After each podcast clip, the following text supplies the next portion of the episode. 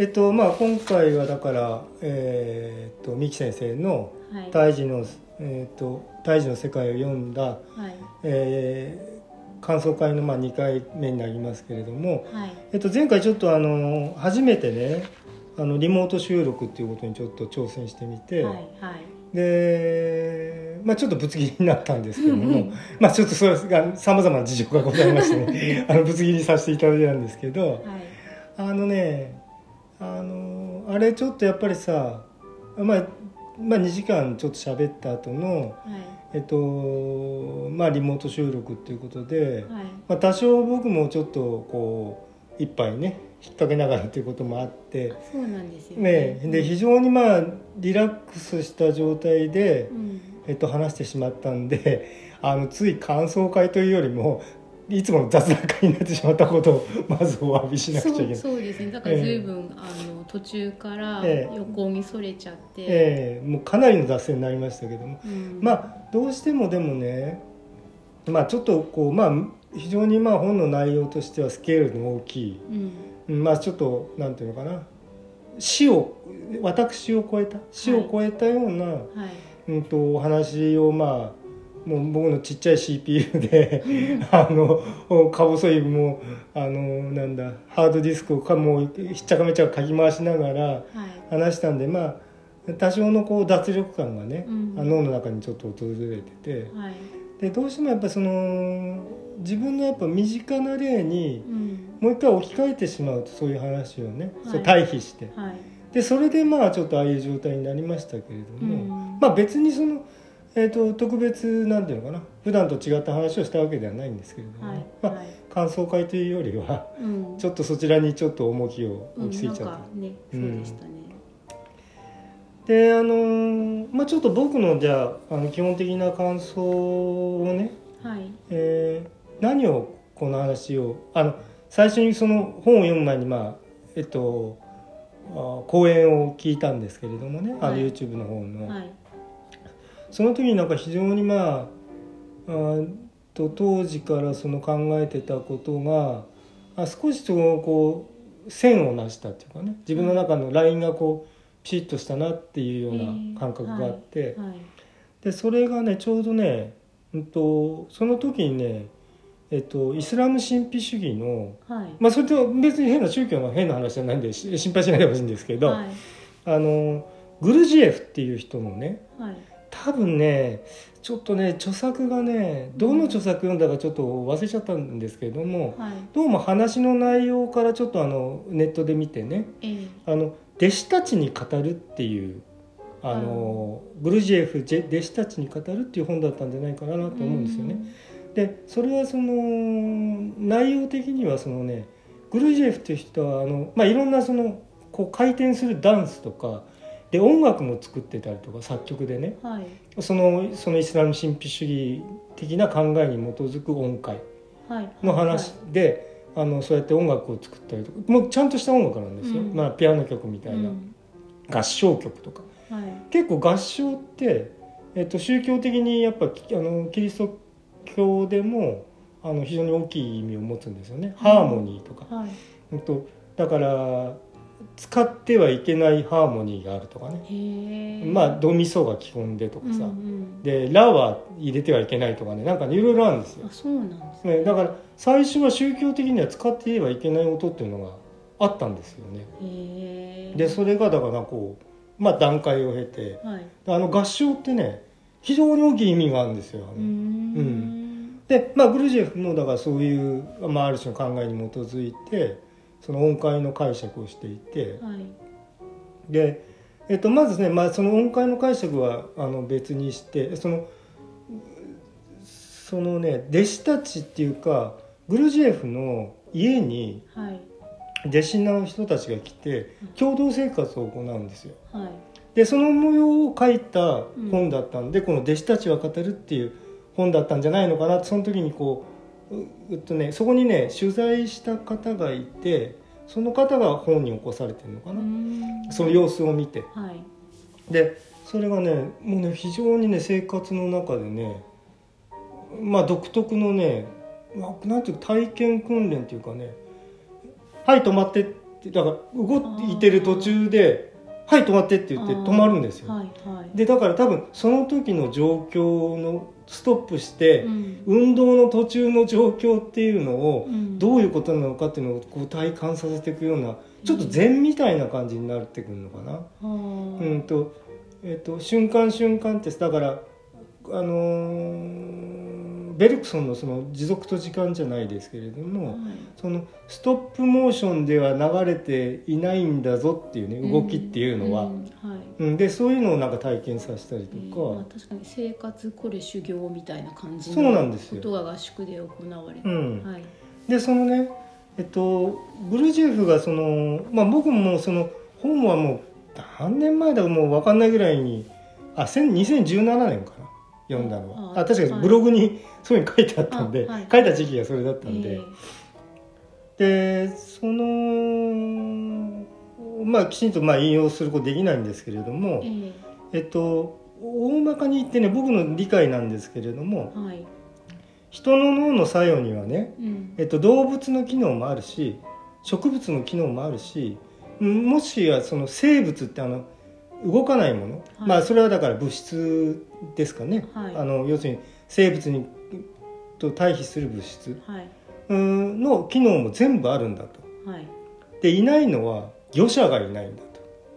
コントロールする人えっていう、で機能同士をつなぐものはその確かにあるんだけれども、うん。えっと、それらは全部独立して機能しているんでうん。あの他に存在する機能に気づくことができないと。うん。うん、でましてだからその独立している者同士をつなぐ言葉がないんですよね。はいうん、だ伝え合えないと。うんで魚者である人間の意識も、えっと、意識はそのあるんだけどうんその直接的にその機能に伝える言葉っていうのはないんですよ。うん意識は意識で考えてるんだけど、はい実際にはその直接は伝えられないと。はいコントロールしているように見えるけれどえも、ーでそういううーん世界のことをね、うん、と意識という魚者がはい。自分の乗せている荷車を引っ張っている馬に伝える言葉は非常に少ないと、うん。まあ、そういう言葉でね書かれていたんですよね。はい。で自分と荷車とうん。馬同士を伝える言葉がない。はい。とグルジエフは言いましたと。はいでまあだからそういったことってだからぼんやりと僕も考えていてはい。でそれがねやっぱりその先生があの、えー、と三木先生がおっしゃってるその世界の構造ですね。はい。あの要するにその、えー、と内臓記憶と体,、えー体壁記憶とか。はい。でそれってあのほら意識系と、えっと、実際に内臓とか筋肉とかあとやっぱ使う側と使われる側じゃないんですけれども、そうそういうことでだからグルジェフはだからそこにもう一つ別の魚者っていうそのイメージを使ってだから脳はその、えっと、体壁系ね内臓系が、えっと、と体壁あ体壁系の方が神経系。が神経系ですよね。はいはい。で体壁系と内臓系ってすごく関係があるんだけれどもそれをもう一つ超えるところに意識っていうものがあってそれが魚者なんだけども魚者はもう実は脳のことも、うん。えっとうんと内臓系も体壁系も両方とも意識がその直接に伝える言葉はないっていう立場なんですねあグルージェフの方は。ででちょっとこの間あの補足っていうかあのなんていうのかな。ちょっと夢のところの説明がちょっと僕あの不足してたと思うんですけれどもえっと夢っていうのはあの意識がその要するにダウンして、えっと、要するに内臓系の方だけの働きになってくるわけですね。睡眠時っていうのは。はいその脳の機能神経系は休んでうん。内臓、で基本的にその内臓系のものが夢は作り出してるんだけれども、うん。それが、えっと、たまに体壁系を刺激するんだと。はい。でそうするとこう妙な意味付けがそこで行われてうん。覚醒した時にその記憶が蘇って完全にストーリー化するんだけど、うん。その辻褄が合ってるような合ってないようなうん。夢になるということを確か三木先生はおっしゃってたんですえね。ー。うん、でそういうのもだから今のグルジェフのあの言葉にねあのなんかすごくこう近しいもはい。のをあの感じたんですよええね。え。うん。まあ、それがだから一番大きな、まあ、自分の、えー、と考えてきてたこととか。でこの間そのトリビトさんの方からあのそのアンリ・ベルクソンの哲学の話があの関連付けてしてる人がいると。うん。でああなるほどね。だからそっちもだからちょっと思ったんですよね、はい。まあ時間の感覚とか、はい。でまあうんまあ今喋ったところでまああと鳥広さんなんかこうどういうあのばっくりとした全体の印象ってなんかどういうこと思われました？あの三木先生生の。うん。講義で、えそうですね。あのもうあの講義をされたのが、えー1980はい年とか、はいはいで結構古いので、そのただそのおっしゃってる内容の先見性っていうのかな。先見性ね、うん。があのまあ後出しじゃんけんみたいなものだけど、今読むと、うんその今実際に証明されつつあることとうんこう重なってる部分がすごく多くて、はい。例えばその、えー、と振り子はい。とか振幅はい。とあかはいはいはい。っていうのでその体内時計っていうようなものっていうのを、まああの大きなねうん。あの一生っていう意味での時計もあるし細胞、はいはい細胞っていう意味でのその、やっぱり単スパンとあの大きいスパンとかあと種のスパンとかね、うんある中で、うん。うんと今の最新、まあ、本当の最新じゃないと思うんですけど、はい。で、うん、あのオシレーターっていう考え方があって生オシレーターはいはいはい。生体時計、はい、あはいはい。えーで例えばその、えー生物の肺の発生の途中にはいうんとある物質が一定量できることがその砂時計の1回分みたいに当たって、はいはいそれで例えば脊椎がこう分節していく、はい。とか脊椎のあるポイントに特定の遺伝子がスイッチで入るとそこに足ができるとか骨盤ができるはいはいはいみたいなことが実際に証明されてるのをその三木先生が今ねもしご在命でそれを知ったらどういうふうにおっしゃったのかなっていうのがすごく知りたいなって思いました。う。ん。まあだからねそうそそのさ一種のさえっ、とまあちょっとこれの例えがいいかどうかわからないんですけれどもよくまあえっ、と SF 作家の方とか、はい。えーまあ漫画家の方とかね。はい。あの非常にこうなんていうのかな将来のことを本当に見たかのような、うん。あーまあ「アキラとかさあああいうなんていうの世界観というかさ、あはい。そう世界の構築。うん。力ってあの直感的にさ本当に未来を言い当ててるんじゃないかっていうようなことを思うことありますよね。うん。まあ小松左京あそうそうそうそうさんとかもですよねああとあれなんだっけ。アンドロメダ病原体とかさ。あマイケル・クライトン、ではい。うん。だからなああそこだそういうね先見性ね。そう。まあだからうんその偶然と必然で僕たちあの読み進めている途中のものありますけれども、はい。ああいったものもなんかすごくこう先見ってあれもものすごい昔の本なんでそうですよね。えでも全然古びてないですよね、うん。理論的にはね、はい。うん、だからそのでもだからこの間前回言ったようにそのやっぱり人間が一生かかって考えることって、うん。えっと、だからそんなにこうあのさ付け加えることが少ないっていうかさ最後の最後にちょびっと加わるとかね、うん。進歩の仕方って、はいはい。ずーっと積み上げてあちょっとこう突破したっていうところがただ今ほら、うん、と電子機器の世界とかそういうコン,うん、まあ、コンピューターの世界ですねお大きく言うと。はい。そっちの進む速度が、うん。まあ何倍何倍っていうふうにこう1年でね、うん。えー、と進んでいってしまうんではい。ちょっとそのさあーついていってるようないってないようなってその社会のシステムみたいのがうん。ちょっと遅れ気味になっちゃうのはまあ仕方ないですけどね。うん。なんかそんな感じするんですよね。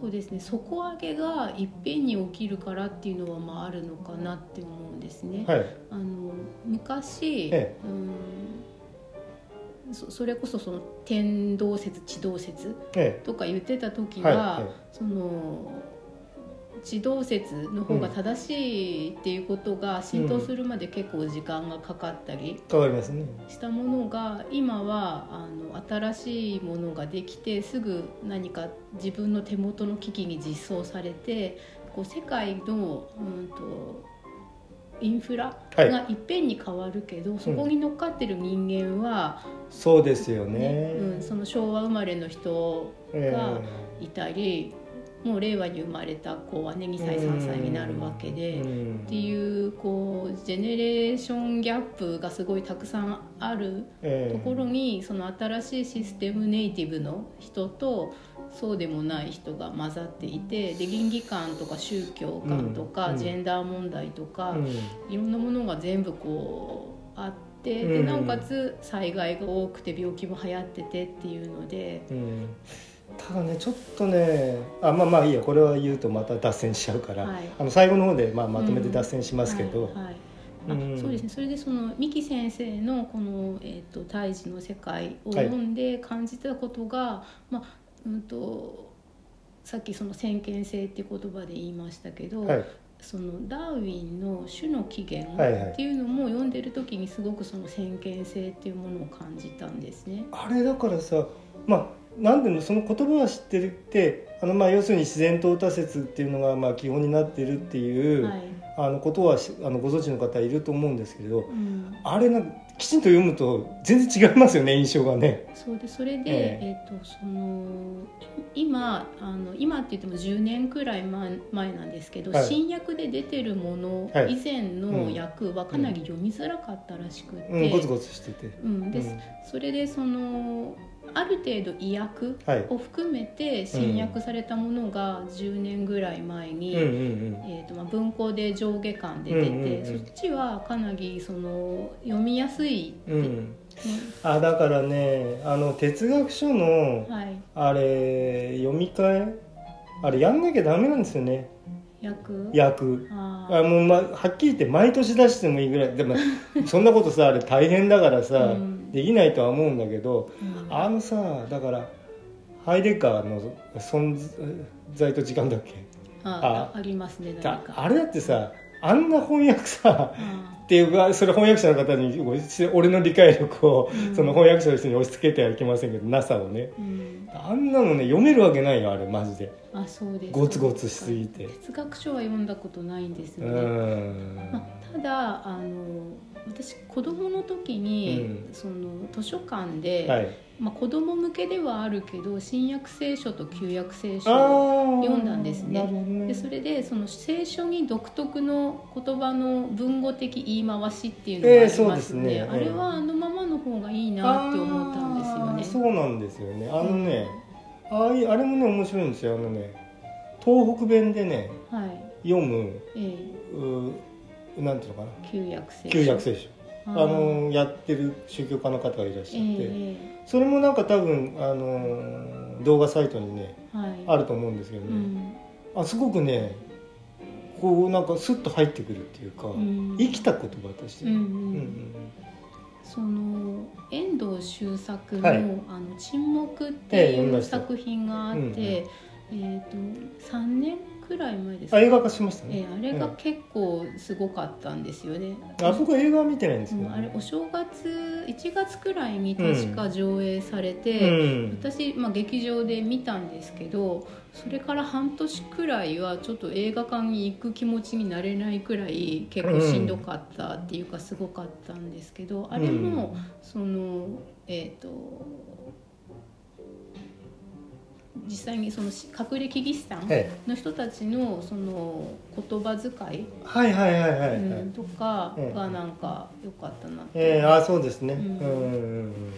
あそっか。映画だとその映画その言葉遣いが本当の音声として流はい。れたわけか、はいはい文文章じゃなくてね、うん。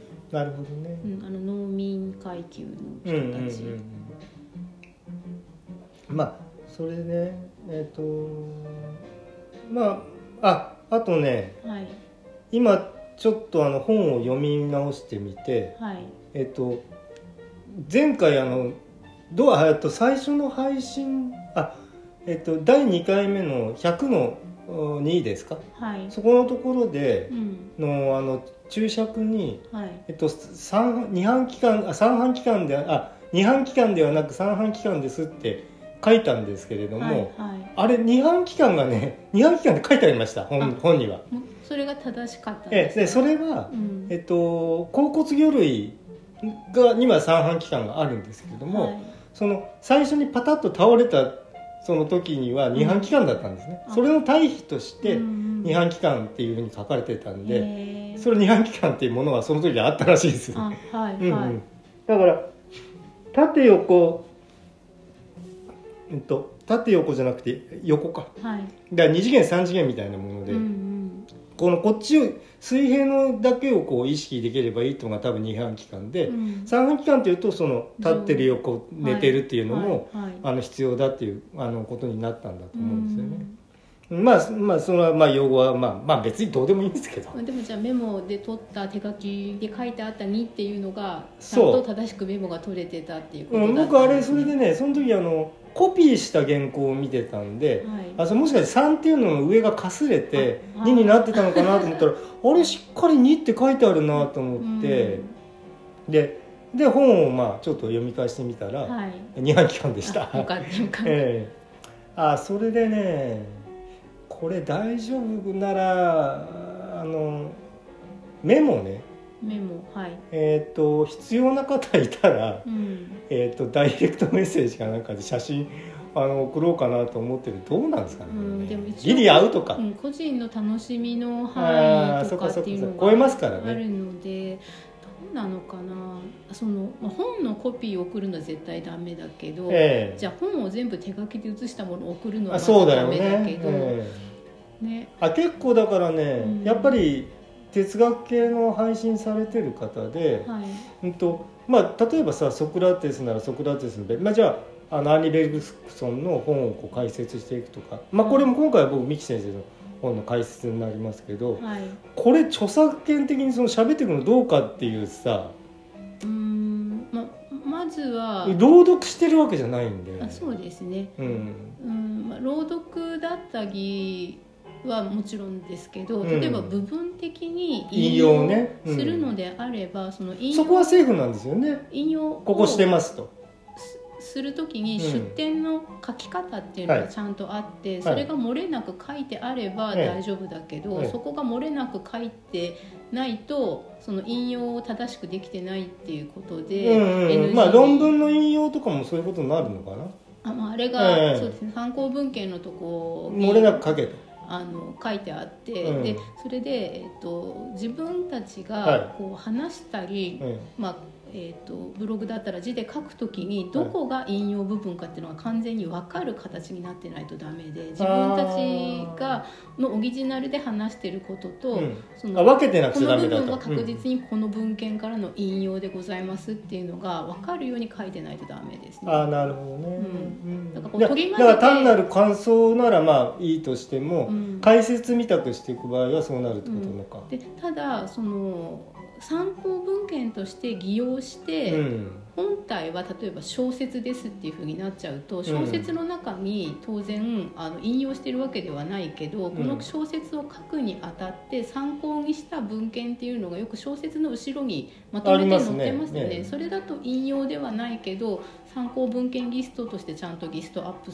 をまとめてして載せておくっていうことでクリアなのかなっても思うし。あそうですね。だからあのほら研究者がこの間あの西音伝ザメの本を読んだ時とかでも、はい。えっと参考文献っていうことでやっぱああいうのもリストされてますよね、はい、後ろに後ろにねだからあれがセーフなら、うん。まあ僕たちが喋ったりするのもセーフかなっていう感じもしますけどね。まあそうですね、ええ。一応その何を読ん、まあ、読書感想文がセーフだとと同じ理由だとえ思いますけど、なるほどねただだからそのメモまで公開するのはどうかっていうのはそのすごく問題になるか。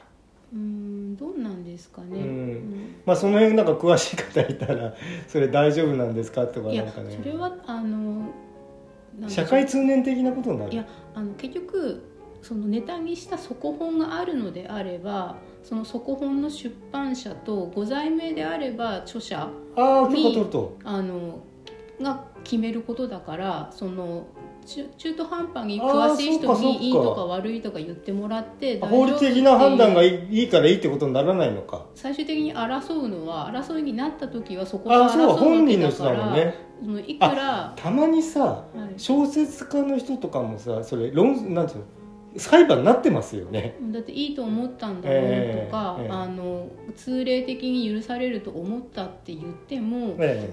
結局一番あのクリアしなきゃいけないのは権利え者本人のがか。いい悪いとか、うん。よしダメとか、あまあそうまあ二次的なもんってみんなそうなってくるか、うんでそこでその言論の自由っていうその憲法で保障されてる権利と戦うってことにはなるんだと思うんだけど、なるほどね。うんまあまあまあじゃあちょっとここはあの聞かなかったことにしてくださいね。今のところね。あそまあ、だからあの、ええ。特にあの求めてはいなくて、うんうんうん。これは読書感想文の範疇でやっているっていう意識で私はやっている。あまあそうですよね、うん。別に解説してるわけじゃないもんね。ただあのねみんなさんにもまあ読んでもらったらいいかなって思うので、えー、とちゃんとこれですっていうふうにうん。明示はしますし、まあそれはさはい。ぜひにということの本ではありますよねこれね。うん僕はうんとぜひにと思いました。ただいきなりこれから読んでどう思うのかなっていうのがあっああちょってとねイラストもいっぱい入ってますからね。だけどねその私その小学校高学年中学生高校生くらいの時に、はい。結構背伸びして読んだ本あったはいんですよね。わからないなりに。うん。でそれはそれで良かったと思うので、うん。うんだからまあすごく若い人が読んでも面白い部分はあると思うんだけど、うん。その一通りそのねえー、と科学を収めた人が、収めた後に思想家として書かれてる本なのでそうなんですよね。これをいきなり信じちゃうとちょっととんでもぽいえーところにいきなり踏み込んじゃうからそこはちょっと注意した方が特にあの後半の方はもうほとんど思想的なものですもんね、うん。展開が、そうそう。うん、だからこれでなんかこういうのと結びつくつけてさなんかうん。宇宙の記憶に直接アクセスするみたいなさ、あ僕はまあ今これからもうちょっと話しますけど、うん。まあ、グルジエフのはい。あの話とかもまあちょっと危険性があるっていうのはあるんですよ。うん、だからカルト印象例に、でせ。なっちゃうと思うので。うんうんだからそこにいきなり飛び込んじゃうと。あそうそうだからさいろいろ踏まえた上でねうん。あの読む言うのとこれだけ読むのとは話別になってきますからね、うん、だからそこだけちょっと注意した方がいいかなって思いますあなるほね。どね、うんうんうん。そっかじゃあちょっとじゃあもう一回そのまあついでと言ってはなんですけど、はい。まあ、グルジエフの話しますけれども、はい。まあグルジエフのそのね音階論っていうのがなかなか面白くてね。まあそれちょっと昔ブログにも書いてるんですけどはい。えっとまあドレミファソラシってまあ一応ね今、えーそれに半音が加わった12音階っていうのかな？はい。ありますけれども、はい。本当ねそこにねなんかすごくこう意味を守ってるんですね。えであのウルジェフさんが言う「ド」っていうのがまあ基本的なところがあるんですけれどもえはい。で「ド」が生まれた瞬間に「レ」「ミ」「ド」「レ」「ミ」まではうん。自然に転がるんだと。へえ。で「ファ」っていうのが出る時にうんちょっとしたやっぱりねジャンプアップするうん。エネルギーがいうて。ん。でファができると今度ソラシは普通に転がるんだと、へえ。で次のオクターブの上ですね、うんうんそこに行く時はもっとこう大きなうん。転換の力が必要だと。へうえんその辺がねなかなかねうんで普通だから一般的に言うと、うん。で、えードレミでうん。普通はぐるぐる回ると。うん。で、まあその他にだから行くんだけれども、うん。普通はだからそれがさ今あの俺仏教の阿弥陀マか。はい。あの講義をちょっとあのね YouTube であるもんあ YouTube じゃねえやポッドキャストにあるんではい。それちょっとまあもうかなり、えー、1本1時間ぐらいの78時間聞いたかな。う、ん。で僕あのアビダンマンの「アクシャンはい」あの本もちょっと読んだことあるんでちょっとそういうことも思いつあの出しながら、はい。まあ、いわゆるその症状とか上座部とか、あはい。あそっち側のあの話だと思うんですよ。仏教の話ですねはい。でそういうのもさだからさえっといろんな天っていう世界があって、はい。そこの階層状態とかね、うん。あそういうののあれでだからドレミっていうのはだから僕たちがいるようなうん。見てる普通の一般的なね。でそこでまあちょっと次の段階へとかいうのの話にまあ近いんだと思うんですよ。う。ん。でそれがねうん。えっと結局、うん、と太陽の力でうん。できた地球。はい。で太陽と地球の力が合わ合わさって生まれた生命。うん。でその生命の進化の最終形としての月っていうのにドレミを叩いてますね。なんか。月うん、月なんですよ。でこの基本的にはあ例えですよ。うん。でこの例えでここであの3つの星の関係が基本として、うん。今見てる世界っていうのは僕たちがいる世界は回っているはい。とまあその他にもさ他の天体いっぱいあるんですけれども、うん。基本はこの3つだと。うん。でそこに、えっと他の惑星や水特に水星水星ってのはあの、えっと水の星じゃなくてあのほうき星の水星ですね。あはいはい。で時に水星。はい。で長期周期の見知らぬ星たちやうん。でいくつもの太陽でうん。太陽っていうのもいくつもありますよね、まあいや恒星ってことですね。基本的に見えているあの夜空のお星さんは全部恒星ですからね、はい。あのキラキラ星用は惑星ではないんですよね、はい。あ近くの惑星は見えてますけど、うん。ああの木星の衛星とかも今あの望遠鏡とか使うと見えますけどね、はい。えーであはやぶさも明日から帰ってくるえっと12月6日ですね。まあいいか、うん、で、えーそういういくつもの、うん太陽たちがそして他の銀河たちが。はい。いやどう、うん。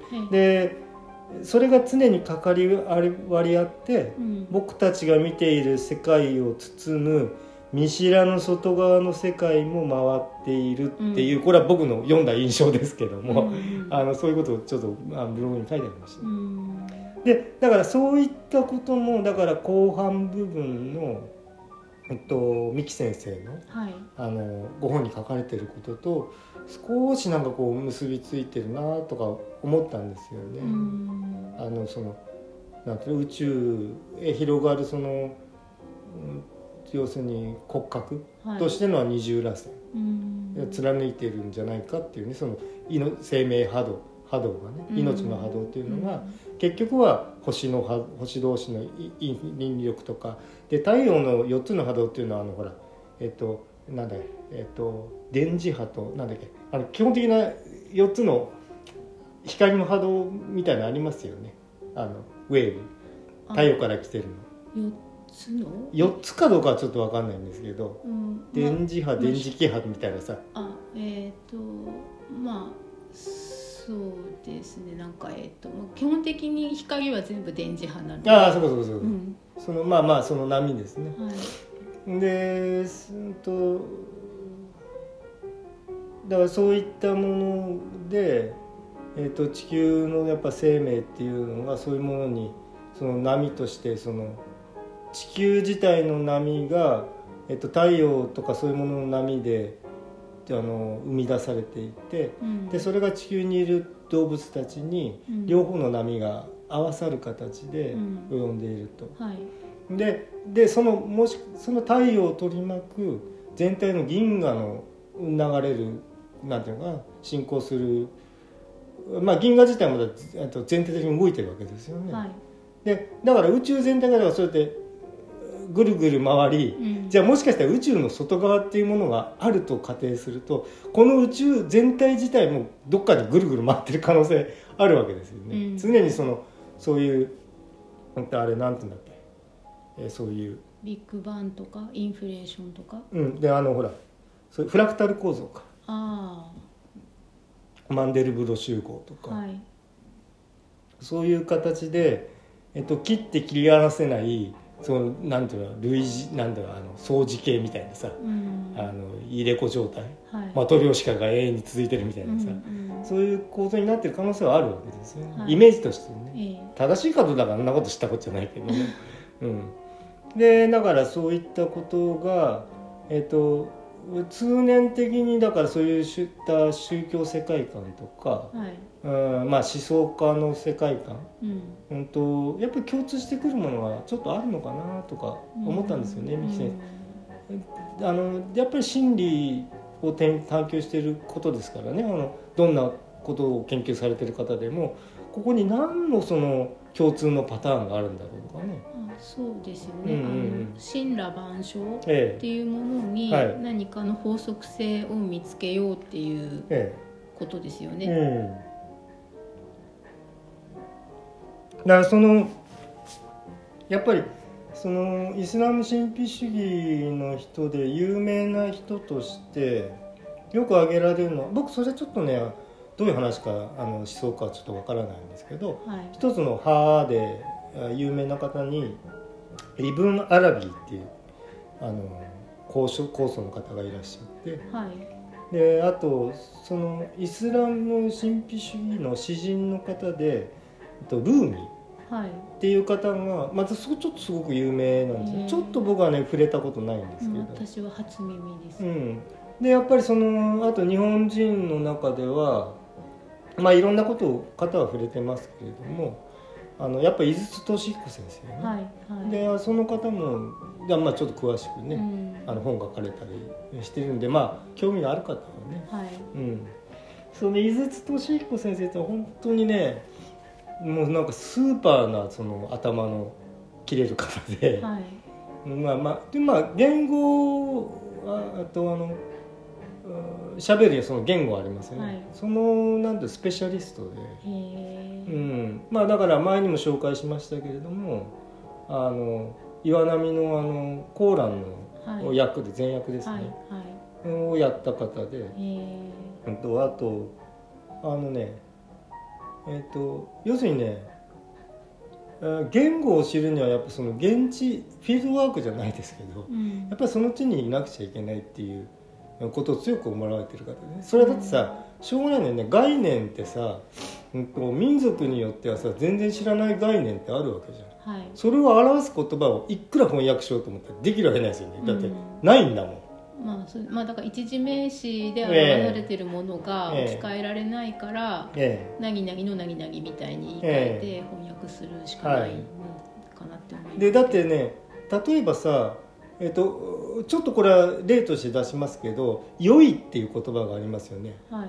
でその「良い」っていう言葉を表すじゃあ例えば、えっと、外国の言葉があるとするでしょ？はい。でそれの意味のをさ辞書みたいにその探っていくとその「良い」っていう意味のを「悪い」っていう意味で使うこともできるみたいなさ、そうういう複雑な世界なんですよ言語って。ん。前後の文脈で、うんあのその good なら good good じゃないですけどうね、ん。 good がその bad の意味もうん。同時に持ってるみたいなさ、うん。そういう言語ってそういう体系化してるんでそれはさおいそれと分かるわけないんで。うん。でそのちょうどホメイニ氏がイスラム革命を起こした時に、えっと、そこに現地にいらっしゃったんですよね井筒先生って。はいでそのなんかそう空気感とかさ、うんうん。のことをなんかちょっと話されてたりへとか。えロシア語のねはい。あのだからじゃあ君だからじゃあこの話どっちでした方がいいの？ってだからロシア語でやるなら今からしますけどみたいな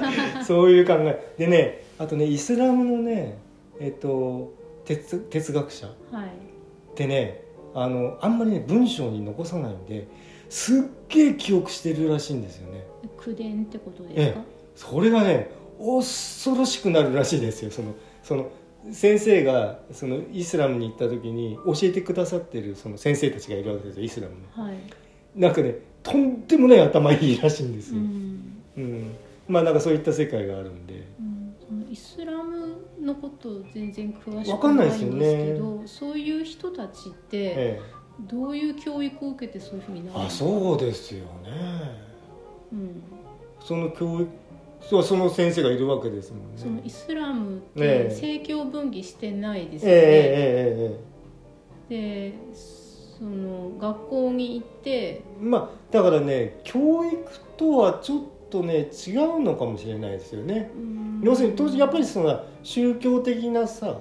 えっと修行とかさうんまあ例えばじゃあ、えっと永山でおお坊さんたちが何のことやってた？おい永山だってあの永山にある書物で勉強してるわけですよね、うん。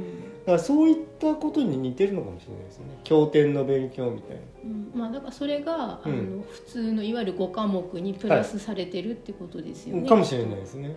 うん。うんまあまあだからそのほら今やってるアビダンマの講義されてる方とかも、えっとまあ、チベットで修行されてるんですけど、はい。やっぱりその先生たちが先生っていうかお坊さんですけれどもね、はい。い、るわけですよね。うん。で知識としてのそういう部分と、えっと、本当の修行としての部分と両方をやっていくわけですよね。うんうん。まあ、だからそれがほらいいとか悪いとかじゃなくてそういうことだっていうことで。まあ、きっとあの法典っていうものがあって、うん。法典の解釈っていうことで、うん。その哲学うん。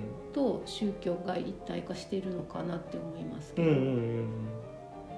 そうそう。だからまあそういった、まあ、僕の中のその体験っていうか僕は体験じゃなくてぶ文学的な体験ですけれども、はい、でそういったものがちょっとやっぱ今回の、うん。え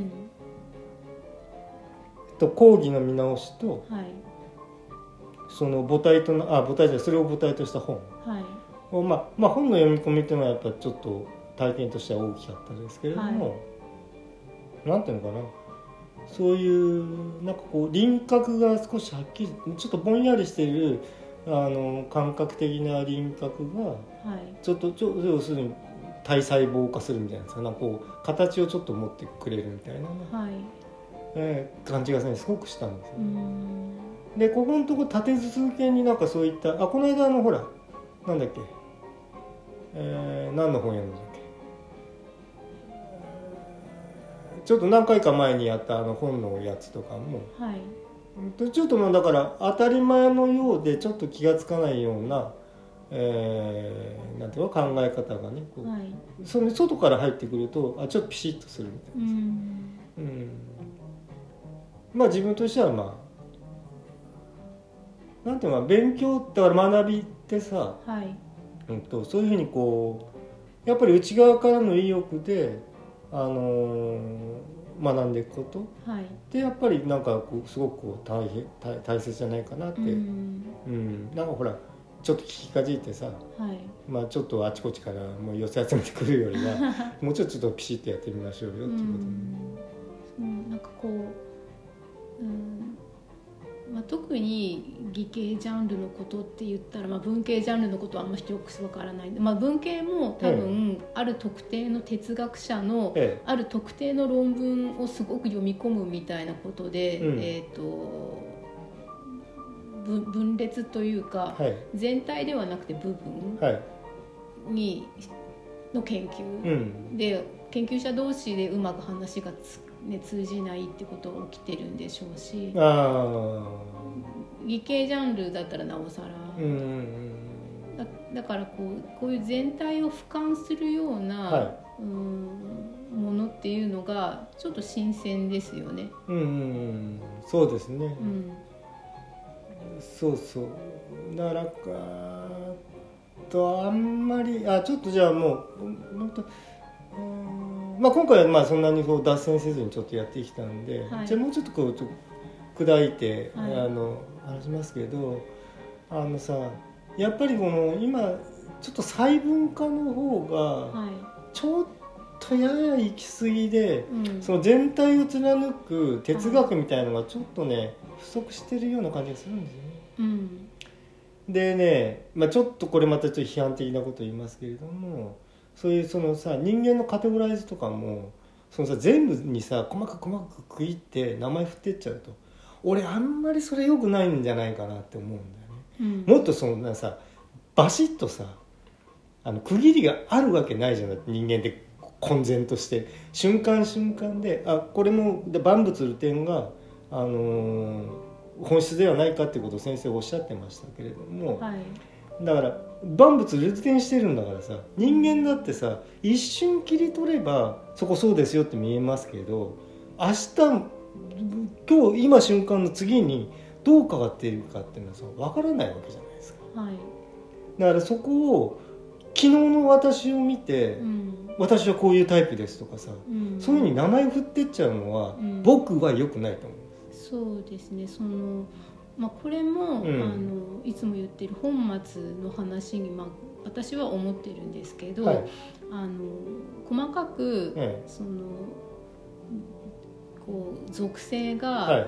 名前がつけばつくほど、え人間の方がそっちの属性に寄せていくというか、えね。当てはめようと自分をね、うん。当てはまるのこれかなこれかなみたいになっていて、でそれで辛くなっちゃうと。そう。でそれであの社会システムの方も、うんとここからここまでの範囲に入る人うんについてはこれですっていうふうなことでやった方が、うん。うん。とまあやりやすいと。合理的だとか、まあ、合理的っていうか低コストで済むうん。からっていうのでそれが行き過ぎちゃっててそこに当てはまらない人がすごく辛くなっちゃう。うんだからその人間の属性はグラデーションだから、はい。自分でどこって決めなくてもよくって、えでそれでその科学と技術がせっかく進歩したんだから、うん。システムの方がその個々のグラデーションの人のあの、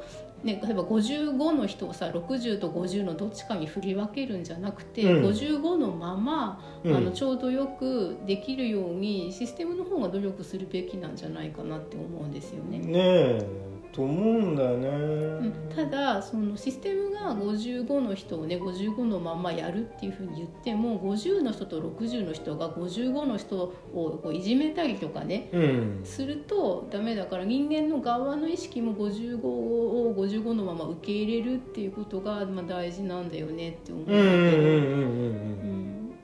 ど、ね。そうなんだ。ようん。だからうん病と病の病ね病と未病っていうのもさ、ああ非常にこうだからどっちかに居ついた状態のことであって、うん。そこだってさどっから治ったとかさ、うん。まあそれはどんどん悪くなってる時はさ悪くなってると分かりますけどえ、え。うん、あどうなった治ったとかでもさ非常に微妙ですよね。うん。寛解がどうだとかさ。そうねその以前、ん。その自己肯定感っていう言葉の時に話したんですけど、うん、なんかねポジティブであらねばいけないとかさ、うんあのプラマイゼロじゃなくてプラスじゃないとっていう風なのが、うんまあ意識としてね、常にそっちがこうなんか優位に立ってるみたいなさ、うんだからプラマイゼロの人があのゼロで本当はいいはずなのに、なんか足りないって思っちゃうんですよね。うん、あれやっぱどうかなって思うよなってね。特になツイッターみたいなそういう匿名性の高い SNS だとそういうものがちょっと過度な状状況で見えることが多いんであのね過激なことをこうパッと言った方が人目を引きやすいみたいなところがあるんで。う、ん。まあ、人目を引くっていうのが、まあ、いいねとリツイートの数なんだと思うんですけど、はい。あとフォロワーの数。はい。だから、う、うんん、なんかゼロでいいはずなんだけどね、そうなんだよね、うん、別にね。そう。うん。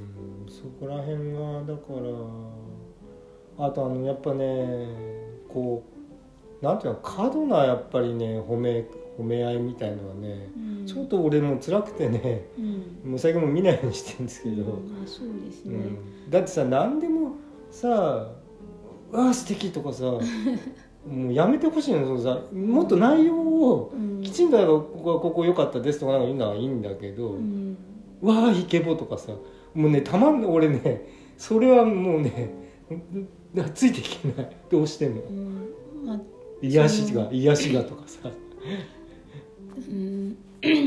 なんかその新しい評価体系とか、えすいえー、と評価基準的なものとか、スケールの中にええ。いるんだけどさっきの話に戻すと、はい。ドレミはい。はすぐできるけど、ファができない。うんうそうそうそうででソラシはできるけうどん。次のドが出てこないっていうののどこら辺にいるのかなっていうね。ドレミのミで今きつくなっててあそうそうそファってどこにあるうのとかうん。で1オクターブ上と下うん。のドって本当は同じドなんだけど、うん。あの心持ちは違ってるんだろうねとかねっていうのがきっとまだね見つからないんでしょうね。うんそうですね。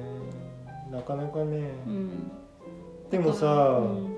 やっぱりなさあのまあどうしてもさそのさうちはっていうかそのみんなでねそのこの場を盛り上げていきましょうっていうのはまあいいんだけれどもうん。そこの中だけで盛り上がってるだけではそこの中だけで盛り上がってるだけでどこにも行きませんよって話でさ。うん。まあそこはその個人とかコミュニティの幸福とは何ぞやっていうことなので、まあ、よそ様のことは、まあ、今のドレミの話で言うと、え。同じミーの人がええ。集まれればそれでいいっていうことになるのか、はい。その和音とか不協和音はいっていうものをどういうふうに自分の中で処理するのかっていうことがまだ全然はい体系づけられても、ううんん、技術的にも、ううんん、うまくなってないから、うん。そこがもうちょっとこう綺麗になるとう、うんん、とき不協和音ははうまくミュートするとか、はいはい。あのなんでしょうノイズキャンセリングできるようになり、ね。和音は和音でもっといいのができてでそれでいいとこ取りすればあの、うん、と個人であっても何らかのシンフォニーに参加できるようになるっていう大きなね。とかなっては、うん。まあ、今日の話の例えで言えば、ええ。まあなかなかさだからさ、うん、このグルジエフの例えなかなかねいいんですよ、うん、だだしその算数の例えにもなって、うん。123までは私あなたもう一人、ああまあまあそういうね。だけど4が難しいファ。うん、で4が入ってくればソラシは簡単だけど、うんうんうんじゃあ1桁上がるとか、あそうそうそうそう、ね、ゼロの発明って難しいっていう、ね。結局何に何にでも同じように考えられるんですよね。あそうねそのね本当にねそのグルジエフの音楽ってあのーあれで聞きますか？らやっぱ動画サイトで。あそうなん。じゃああの今回の配信する時にそれをうまく見つけて、うん。貼り付けその著作権的に OK なものなら。えでも多分ね OK なやつだと思います。なんかうん。広く、なんかね普通の音楽なんですよ。うん、だけどそれ乗っ取ってるらしいんだよね、先生の考えに。OK なやつを見つけといてくださいね、うん。秋貝さんが。あああとねはい。えっ、と有名なのがそこ演舞なんですよね。踊り？踊り。はい。ぐるぐるぐるぐる回るの。へえだからそれがさっきのストップモーションとかの、うん。えっと、考え方の、うん。なんかそれをなんかこう突き詰めた形なんだと思うんです、そのグルジエフさんって名前からするとロシアの方なんですか？いやイスラうムだと思うんだよイスラムってね言ったらいろいろ。あまあそのば今あのほらえっと例えばあのカザフスタンとかホニャララスタンみたいなところの人。あちょっとねあれなんだけどほらイスラムの世界ってさ母系社会だからあなんだっけ？そうですか？ええ。うん。あの父系社会じゃないんで。えでもお名前はお父さんとおじいさんと自分みたいにああつけてきますつけてきよねますよね。そういうことで言うと不敬なのかなと。か、うんいやうんとねなんか有名な考え方っていうかあれなんですよ。母系だからうん。母系にあの、あ違うんだ。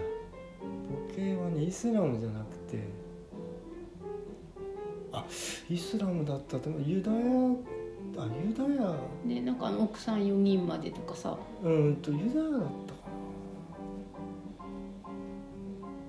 な。あまあうんちょっとまあその辺をまた話がちょっとごちゃになっちゃいますから、はい。もうちょっと掘りませんうけど、ん。でなんかそのぐるぐるって演舞で思いついたのがやっぱコサックダンスとかなんですよ、ね。ああなあまあね。うん。ただロシアではなかったような気もするんだけど、うん。ちょっとね。中央アジアから、えそのーまあグルジアっていう言葉がありますからね。ね。グルジア、うん、グルジアのグルジエフあグレジエフさんっていうそっか。っていうルーツなのかもしれませんそれは。すっきりしました、うん。うんね、グルジア料理最近ジョージア料理って名前で、やってくださいってね。あの何ですかシュクメルギ、ええ仕組めるあれね美味しいですよね。あまだ未体験像ですけどねまあということでそんなとこかな。はい。でちょっとでもう一回やるかどうかはちょっと考えますけど、あともうちょっと時間を置いてやるとかね。このことに関しては、うん。別の文献を読んだら、ええ。関連したものを読んだら、うん。またそれについて、ね、何かあれば、あはい、いい曲かかってんな なんだ？枯れ葉よだ。ああそうなんです、ええ。枯れ葉よなんだよねこうん。れ まあまあ。